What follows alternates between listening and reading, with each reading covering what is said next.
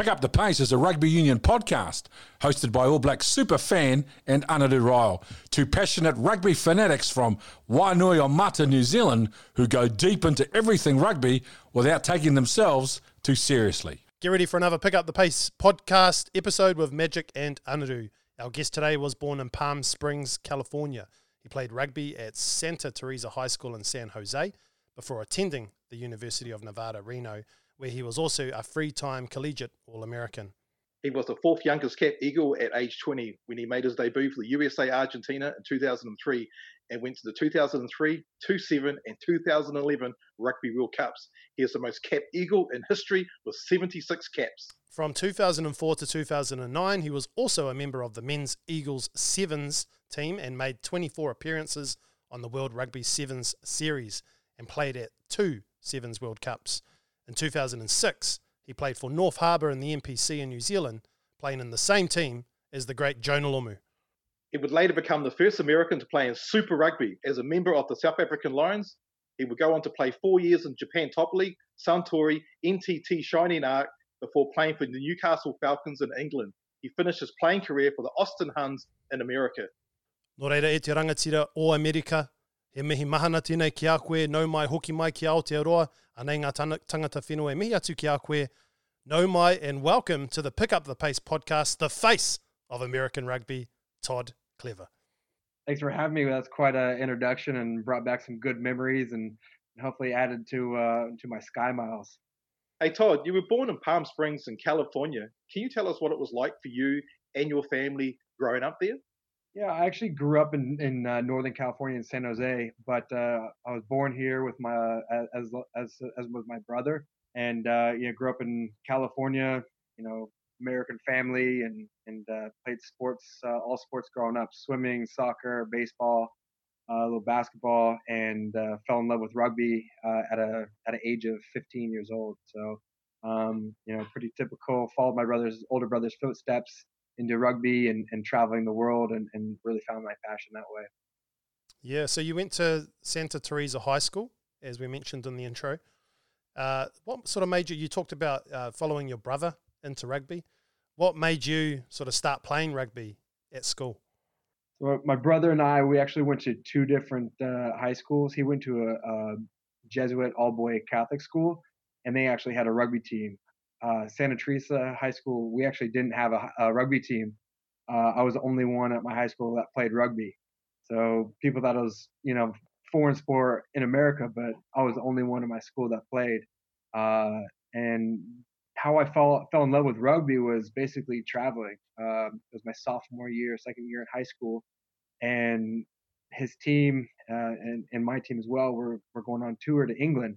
And uh, it was, you know, twelve, uh, uh, twelve days in England, visit castles, play two games, uh, check out some pubs and, and bill it with the other families.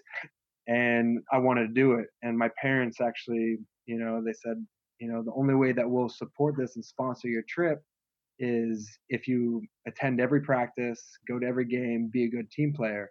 And I thought that was a pretty good uh, trade-off. Uh, just wanted to see the world. So went on tour, uh, and at that at that time I was playing wing, you know, a little fullback, but off the bench. I wasn't, you know, I was one of the smallest guys on the team and young and wasn't really into the sport, but I was really into the culture, and I fell in love with going on tour with, you know, thirty of our thirty of my good friends, uh, you know, playing a sport, but ultimately, you know, sightseeing, enjoying uh, what the what, what the tour life had to offer. You made the under nineteen U S A rugby team and then went to the University of Nevada in Reno, and you were the three-time collegiate All-American. Can you tell us about both of these achievements? Yeah, uh, again, you know, my brother was on the U S A under nineteen team, uh, and he was nineteen, and I was seventeen, and we actually got to go on tour to Australia together. We were there for three weeks, uh, and, and that really, you know, solidified and, and made me put all eggs in one basket of going with rugby. Uh, we trained at the A C T Brumbies facility. We saw Tri Nations, uh, South Africa versus Australia, in front of one hundred ten thousand people. And I was just in, in the audience, and I just said, this is what I want to be. This is what I want to do. And this, uh, you know, whatever whatever decision I made after that was to, uh, to become uh, a player on that field. So you made your debut for the U S A fifteens team in two thousand three against Argentina. We asked this question of all of our guests that come on to our show. What do you remember about your first match for the Eagles?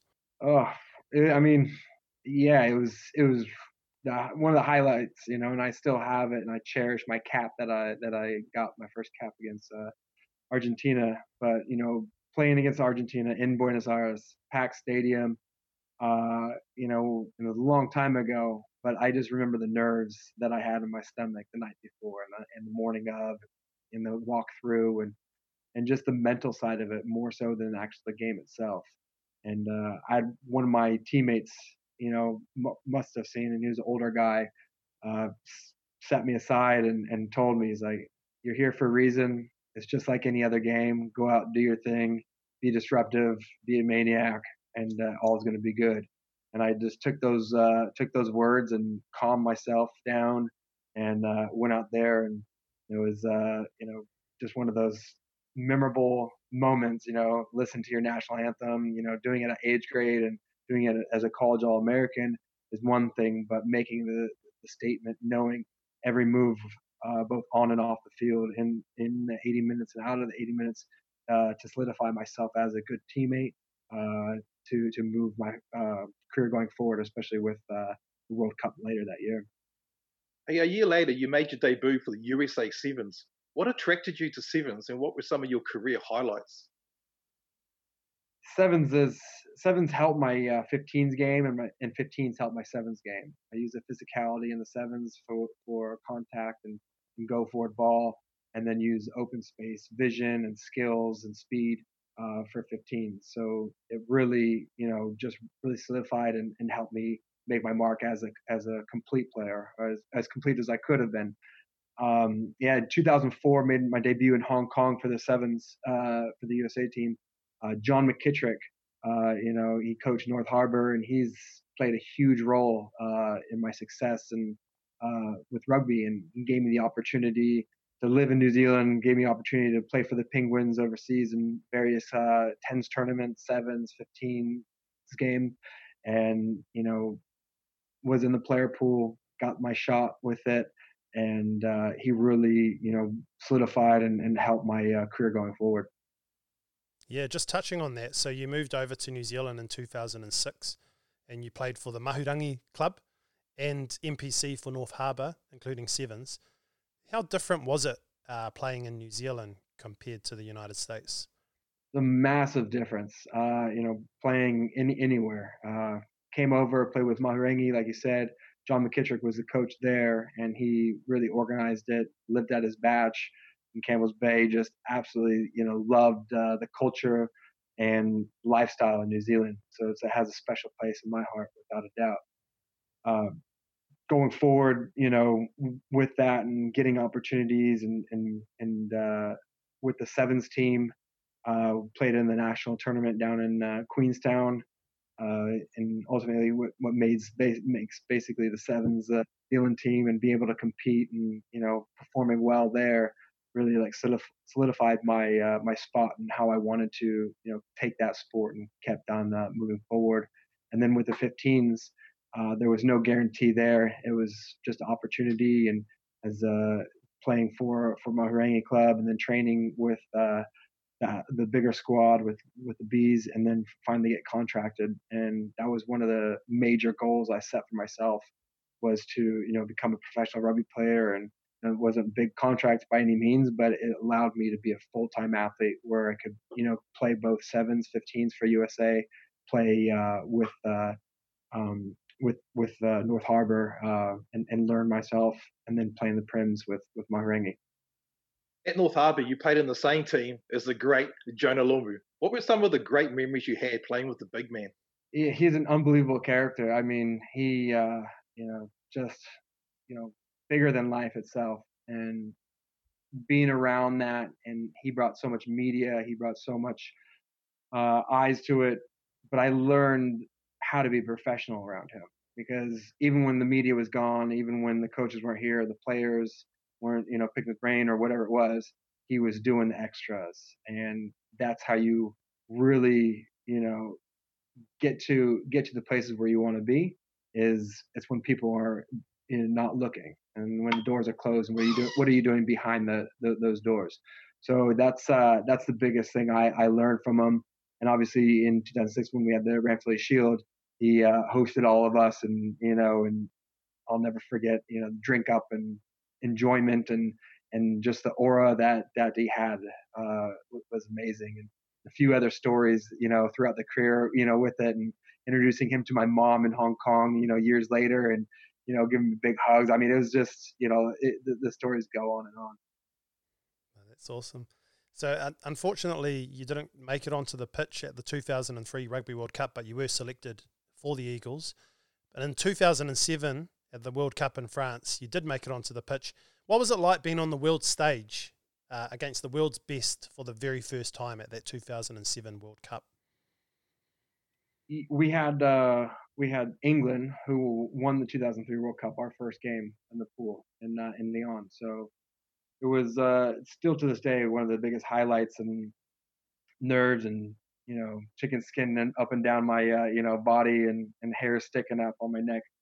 Listening to our national anthems, listening to all the English in the crowd singing "Swing Low," and uh, and performing against you know the likes of the World Cup winning team and many of those players that, that lifted the trophy, the Webb Ellis Trophy, four years before, and they're coming in pretty much you know almost favorites again. So playing uh, playing that was was incredible. Uh, we had Tonga, Samoa, and, and also in our uh, pool, and then we found and, and our last game was against South Africa, uh, who eventually won it. So it was the pool of death, uh, but I took so much out of that and had the opportunities uh, to to start in all those games, playing all the uh, minutes, and and uh, perform, you know, as, as well as I could have, and, and gave me the opportunities to to further my professional career. And so a year later, in two thousand eight, you captained the U S A fifteens. As a young man, how did you handle the pressure of being captain of the United States Eagles? After after that World Cup, they, they hand me the, the, the captain's armband, the coach, and I was I was actually really reluctant, and I turned it down to him when it was a one on one, and and I've been around the team already since from two thousand two, and now it's uh, two thousand eight, and the captains before me and I were so different. Everybody is very well spoken, clean cut, and just paper cut of uh, you know some mil- most of the military sort of background. Uh, or, or they were sim- similar to that. Uh, myself, long hair and, you know, kind of a free spirit, uh, told him my concerns. I'm like, I'm not like that. I, you know, I'm nervous around media. I'm nervous around jersey presentations and speeches. And, and he eased my, uh, my train of thought and just said, I don't want you to do anything different. You lead by example. People follow. And, you know, if, if you want to have words, the, the floor is always there, but just do what you do. And that really eased myself and, and really helped my uh, career and, and forming myself as as a man and, and a leader. In two thousand eight, you made the move to South Africa uh, to play for the Golden Lions in the Currie Cup and the Lions in Super Rugby. Why the move to South Africa, and what was it like being the first American to play Super Rugby? After after the two thousand seven World Cup, I had a handful of offers in France, uh, Premiership. And growing up, uh, watching rugby and starting rugby, all we got was Tri Nations and Super Rugby on T V. So my whole career is all about uh, setting goals, short-term and long-term goals, and being able to check off those boxes is massive. So, you know, watching them, I had my favorite team, I had my favorite players, and I had an opportunity to play in South Africa to play in this competition in, in Super Rugby. So. Uh, I turned down much more lucrative uh, contracts to, to make the South African rand rather than the, the British pound, uh, but it was you know rich in my heart and got, was able to follow my dreams and, and, and most importantly check off that uh, that goal box that I that I set for myself. Um, going down there, it wasn't you know you know the the people aren't completely welcoming. I had to earn my spot uh, uh, from the coaches, from the players. And uh, and also the media. The media is pretty harsh down there. Uh, a funny story. I remember during the preseason, about a week or two before the season started, uh, on the front page of the sports section, it had a picture of me, and it it read, it read, "Would China import rice? Why would we import a flanker?" And it was pretty much, oh no, you know, like this is going to be interesting. And, you know, luckily enough, I, my debut was, was successful and I played well, earned myself a starting position, uh, and, and played, uh, play, played three seasons there and, and absolutely loved my time in South Africa. You've said this, Todd, New Zealand has a special place in my heart because I owe all my rugby success to that nation. How special was it for you then to return to New Zealand to captain the Eagles at the Rugby World Cup in two thousand eleven? It almost felt like a homecoming. A lot of my teammates, a lot of my good friends, and, and my mentor, John McKittrick, that I mentioned before, that, that coached me with the U S A sevens and Harbour. Uh, it, it's so welcoming. I mean, the people in New Zealand are, are just unbelievable. The cultural uh, open arms and family atmosphere. So being back, you know, and I consider that a second home. Uh, being back home was, was, was awesome just to be, be there, but also to, you know, captain the team and represent my country, you know, on the, the global stage, on the world's best stage. And, and, uh, and I'll, and I'll never forget, you know, those opportunities and the game, especially our first game, our pool game was against Ireland and it was on September eleventh, uh, two thousand eleven. So the ten year anniversary after, after nine eleven, uh, capturing that, and that whole day was really emotional, really, Uh, impactful, and we had a we had such a such a great group of guys that were so committed, but obviously you know couldn't stand to the greats of, of it. But I was so proud of that uh, effort that we put in on that night. You played in Japan for Suntory, uh, where you won a title in twenty twelve, and then played for the Shining Arcs. Me and Magic both went over to Japan last year for the Rugby World Cup, and we we loved it. Beautiful country. What did you love about living and playing in Japan? I left I left Johannesburg after my third season uh, and and joined uh, Suntory, where Eddie Jones was coaching, and he brought me up. And I, I initially signed a two-year contract with, with Suntory. Left um uh left the Lions and, and on good terms, but it was it was sad to leave uh, somewhere that you're enjoying so much, but financially and, and to put myself uh, in a situation uh, for myself and family. It, it just made sense, and I was I was actually supposed to uh, go back to South Africa after my two years, but after the two years, I signed another three years with uh, the Shining Arcs because I enjoyed that uh, that culture. I enjoyed the people, the respect, uh, and I was enjoying the rugby as well. I had a good balance where I was able to uh, play full time with the U S without missing any games. They were supportive of that, uh, and and and to lengthen my career. Uh, It's, it's it's easier to play the top league in Japan and international rugby than it is Currie Cup, Super Rugby, and international rugby. So I think I added a few years of my, my career. Hey, so just touching on the comparisons between the different rugby in different countries, in two thousand fifteen, you moved to England to play for the Newcastle Falcons in the Aviva Premiership. How did all these competitions compare, like you mentioned? Can you talk a bit about that? Super Rugby compared to the Japan top league, the top league in Europe and things? Yeah, I mean, it was such, I can go back to the beginning stages of, of my career of, of being able to balance between sevens and fifteens, and and my training programs completely varied from, you know, and, and my body weight, uh, you know, fluctuated quite a bit uh, if I was playing sevens or fifteens. Uh, when I made my debut for, for U S A, I was, you know, it's still at university and, you know, playing in front of two hundred people. Uh, you know, scoring hat tricks, you know, every other week or five tries here and there, and then playing in Buenos Aires against, you know, that scrum, that pack, and, you know, in a huge stadium, and then come back to play university. I knew if I wanted to be on that stage and perform better, I would have to, you know, not be that uh, big fish in a small pond. I'd ha- really have to move overseas, and, and I was able to get that opportunity to to do that uh, in New Zealand. So, you know, it was eye-opening playing uh, in the Premier uh, League with in North Harbour, playing for Mahurangi. Uh, and that was that was that was great. And then con- getting contracted was, you know, the, the the tackle contest, and I learned so much all the way to international rugby. Um, and then playing super then playing Super Rugby, uh, fast-paced, physical. Uh, Currie Cup was more physical than fast-paced, and and and really. Uh, Japan top league was fast. It was wasn't that physical. It was easier on the body, but they're brave little Japanese guys diving at your knees and, and your shins and knocking themselves out on that. But the, the skill level was was improving so much You can see it into, into their game now with their national team with Great Blossom. Uh, and then the Premiership uh, had a little stint there. And it, it was all different. And uh, I, I never thought I'd be in Europe after going to Southern uh, the Southern Hemisphere, just because Southern Hemisphere rugby really complements my style and, and what I you know wanted to do and how I can see my strengths. Uh, but to be a complete player, and I didn't want to have any stone unturned and experiences. So having that opportunity to play in the Premiership was uh, was was really great. We just want to talk about twenty fifteen for a bit. Uh, so that year you were dropped from the U S A team by coach Mike Tolkien, and he didn't select you for the twenty fifteen Rugby World Cup. And for us, we were shocked. Um, anyone outside of America knows you as the face of American rugby. What was behind all of this, and how was the face of U S A rugby not selected in that World Cup team?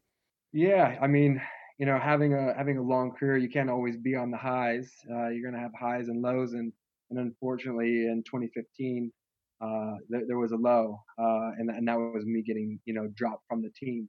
And uh, it was very controversial. And from my side, it was unfortunate. Uh, you know, I, I looked into, you know, them doing an open investigation because I thought I was wrongly outed and had enough evidence and went to it. And they kind of turned a blind eye, wouldn't let the proceedings happen. And they wanted to take, you know, lawyer wanted to take action. And, and from my side, it's all about the team. And I would never want, I knew it wouldn't be good for U S A Rugby. So, you know, I'm not the first professional or, or the last professional to, to get wrongly, you know, done. But, you know, I'm confident in everything I did. Uh, I slept well at night every time. My chin's always up of, of what kind of character I am. But, you know, ultimately, in long story short, is, you know, doing um, – A, new, a nude shoot for E S P N, being uh, with all these other uh, you know celebrities and big name athletes in America, uh, they uh, they kind of disagreed with that and disagreed with my article. That was uh, my interview that I did part of that article, and they kind of called me out there. And, and next thing you know, uh, pretty much got set up uh, to to miss something to you know one of the sessions, and it was a little gym session and. And uh, they, they benched me and, and ultimately kicked me off uh, whenever I kind of raised it. So it was unfortunate. And, uh, you know, I learned a lot how to, you know, tough times, you know, and, and I, there's no there's no sugarcoating it of missing uh, a world stage and a World Cup that you've been preparing for, not just four years, but, you know, my whole rugby career of of going in, for, going in to be captain and then this happening to being completely dropped into it. And, uh, you know, the team kind of fell apart and didn't see eye to eye with, with the coaching and where the team was going. And, and unfortunately they, they went, you know, oh and four in that World Cup and performed really poorly. And U S A Rugby, you know, asked me towards the end of the World Cup, asking me if I was going to retire. And I said, I have no, I want to retire on my terms. And, uh, cause they, they mentioned, uh, he, you know, Mike Tolkien, he's going to get fired and, and we're going to bring somebody else in. We, we want you to put your name back in the hat. And we don't want to make announcements. And I said, uh, absolutely ready to, uh, you know, put on the Eagles jersey. And when I got that opportunity after in, in twenty sixteen, after the World Cup, it was, uh, you know, a second life for me and would never take, you know, uh, another practice, a training session or a game, uh, you know, a meal with the players or a, a night out with the guys uh, for granted because uh, how special it was for me. So just touching on that, you got reinstated as the Eagles captain by uh, former All Blacks coach and the new U S A coach, John Mitchell, with the exit of Mike Tolkien. When you got that call, Todd, was it a hard decision to return, considering everything that you went through the year before that you've just spoken about? No, it, it wasn't because, you know, I had uh, support from all uh, the players and uh, from myself to, you know, keep my mouth shut and, and let, let, let it take its course and, and trust in the process. Uh, and especially, you know, speaking with uh, with John. And, you know, he, he asked me simply, he's like, what do you want out of this? You know, you, you want back in, what, what, what are your goals out of it? And I said, I don't want to be captain. I don't want to be a leader. I just want an opportunity to represent my country and, uh, you know, just give me a shot. So we were in, we were in camp for a week. We had one game against uh, Argentina fifteen in Houston. And the day after the game, he, you know, said, talked to me about not being uh, captain of it and how he wanted to reinstate me to, uh, To, to to be captain again. I think he was the fifth coach of U S A that I that I captained for. So throughout my career, and you know, obviously, obviously, it's uh, you know, it was, it was, it brought me a lot of joy in giving, uh, getting that opportunity to, to play, but not only play, but, but to lead and lead by example, uh, through, through the, the tough times and after that, and, and to prosper to, to qualify for the World Cup as well for twenty nineteen. Yeah. Let's just talk about that. So your final game was a win over Canada in twenty sixteen that saw the United States qualify for the twenty nineteen Rugby World Cup as America's one for the very first time. So looking back at your Eagles career, Todd, what are you most proud of? I, I don't think I can put my finger on one thing because uh, it's it, it was such a long career and there were so many highlights. But the journey, it, it, I would have to say the journey a, alone throughout the things, uh, like I mentioned before around around Jonah is, you know, when it's emotional, when when you're by yourself and when no one's looking and, and how easily you could take training sessions off or, or, or not be the best Uh, that you can be, but you do it. So, you know, putting on a training training top and, and going out there and, and, and training your ass off when no one's there, it's like this is this is what's going to make me who I want to be. This is going to put me on that field. This is going to put me in the locker room. That's what. And, and the biggest thing is this is how I'm going to get the respect from my peers, not only in my locker room but in the other uh, opposition locker room as well. Hey, so you ended your playing career for the Austin Huns, winning a Division One title with them. We're here on the U S Rugby Board, so with the new Major League Rugby competition and the recent success of the U S A Sevens team, what does U S A need to do to be the next Japan in the fifteens game? You know, having the, the Major League Rugby now it is definitely a big missing piece to our puzzle to, to perform well. So, uh, you know, we're on our, in our third or our third season, just uh, just got abruptly stopped through COVID, but Um, the trajectory of the league and the insight from, you know, broadcasting to sponsorship to leagues to cities that want to get involved. Um, and, and, and I might be a fool sounding saying this, but in ten years time, I, I truly believe Major League Rugby is going to be the best competition in, in, in the world where people want to be there. Um, and closely following that is going to be, you know, uh, good performances with our national team. So having that uh, go forward is is is going is going to be great for the game and pathway to uh, to for our next generation. So I'm hoping, you know, in ten, twelve years, our national team will be able to be in that semifinal uh, spot. You've had an amazing career, Todd, uh, but you've also had the honour of playing against both the Māori All Blacks and the All Blacks in America. With your close connection to New Zealand, how special were these two moments for you? Yeah, I, it's every every rugby player's dream, um, and they, they'd be lying not, is to face the haka, uh, and and to, to experience that that challenge, that cultural challenge. Um, and and I've had been lucky enough to face it, you know, numerous times through, you know, the Maori and All Blacks. And I I remember uh, probably one of the, the, the most enjoyable one was in uh, Santa Clara when we played against the Maori All Blacks.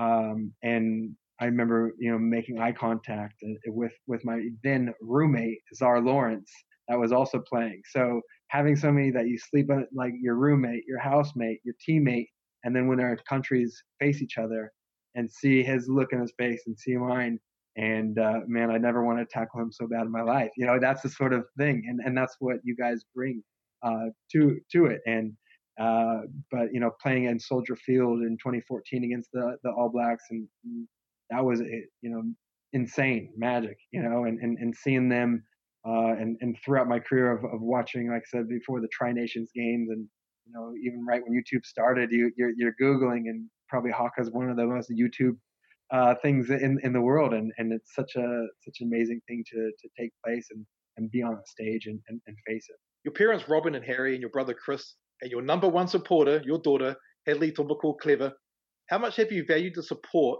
of your family throughout your career? They they played a huge role. Um, you know, my parents, um, they they instilled how to be a good teammate, how to be committed, and the support that they have. They've traveled all around the world, you know, over and over again to to watch me play age grade, World Cups, test matches, uh, and and to, you know, to listen to the national anthem and, and try to find my mom, which, you know, we always make eye contact during that, uh, that time in, in the stands was always, you know, really special to me. Uh, and and I definitely was taking a page out of that book, uh, raising raising my uh, my daughter Hadley, and maybe more. We'll see. So uh, that that's one of the biggest things is is, is support is, is massive, and uh, and and following my brother's footsteps, who who got me involved into rugby, and you know taught me you know how to be tough, you know picking on me when I was younger. So uh, I I'm, I'm forever grateful for for them. So, um, Todd, we're we're huge wrestling fans, and uh, we got excited reading about uh, the W W E approaching you uh, to possibly become a wrestler. So, we've got a question for you, mate. Uh, have Have you got a wrestling name yet? And uh, when when are you making your debut on the W W E? Uh, yeah, it, it was it was actually really funny and humbling to to receive a message and, and calls and emails from from the W W E after my retirement. They they sent over a very nice package and. and uh, congratulating me on a nice career and invited me out to Orlando, Florida to to check out the training facility and, and check out some options. And I was at a point of, you know, saying yes to everything. So I said, all right, I'm ready. So I jumped on pretty much the next flight that they bought me to Orlando and like, oh, here's the tour and this is, you know, high performance and give me, give me a run. And I said, I'm ready to get in the ring. And they're like, oh, we're just showing you around. I was like, no, I'm ready to get in. So I jumped in the ring first day, first couple of minutes in there, doing somersaults, doing flips off the thing, and and uh, there's like, you interested for this? And uh, so I stayed out there and I made a couple of trip, uh, camps uh, to it, and, and and really enjoyed it, uh, you know. But my uh, professional career and time was uh, was steering a different way, and I was you know for, uh, focusing more on family time than than being away and being a, a maniac wrestler. But never say never. I might uh, might join the ring. Who knows? Hey Todd, I've, I've seen this um, clip come up many times on YouTube, and I've been meaning to ask you. So that time where you dived over the trainer, what was up with that in one of those Sevens games? Yeah, uh, I mean the whole thing about you know rugby and the reason why I started playing it and and uh, the joy I get out of it is it's all about balance and having a great time. And yeah, I could have gone right, I could have gone left, but I decided to go over. I don't really know, but you know, I, I had fun doing it and it made made highlights. So it's uh it's, it's pretty comical, and I and I and it comes up. People people will bust my balls about that sometimes. I tell you what, just looking at some of the highlights of your tries throughout your career, you do love a good dive, don't you? You love a good dive. Yeah, uh. yeah, yeah. I, I learned I learned from the best. I mean, you know, yeah, you yeah. look at the, some of the Super Rugby and, and the Tri Nations and. Uh, trying to uh, trying to out, out leap and jump uh, Brian Fabana. Always have that conversation. Hey, thanks uh, thanks for that, Todd. Uh, before we wrap up, we do a thing uh, every episode. It's called the Pick Up the Pace Challenge. Uh, so what we will do is we will give you a topic, and you have ten seconds uh, to give us nine answers. So for example, we will say, uh, Todd, name for us nine fruit, and you've got ten seconds. Okay. Mm-hmm. So uh, Magic, you got the timer yep. ready? I got oh. the timer. Oh, you do the timing. You, have you got your? I'll do the timer. Yeah, I'll do the timer. You do the timer. Okie doke. All right. I, I, I need an excuse, so I'll bring. Uh, I'll bring. Yeah, yeah. I'll bring you might need some extra help for this one. That's right. You're gonna be a little bit quick, quick on your feet, so um, I'm, I'm sure you'll get that because we know you're quick on your feet, Todd. Todd Here Clever. Here we go, brother. Todd Clever from California in the United States of America. Name for me in ten seconds. Name for me nine Super Rugby teams. Go. Lions, Stormers, Cheetahs, Blues, Reds, uh, Rebels, Force. Er, uh, time's up. Oh. How many did we get? Nine. Seven. Oh, no. I'm, get, I'm the dog's biting me, I swear. You know. Like, oh, yeah, yeah, yeah. No, awesome to have you on the podcast, Todd, and we really appreciate taking time out of your day in these um, testing times that are around the world at the moment, eh? No, absolutely. Thanks for having me. You know, it's a you know a huge, huge pleasure to be on your your guys' uh, show, and uh, definitely look forward to following your guys' career. Take care, Todd. Thanks for your time. Excellent.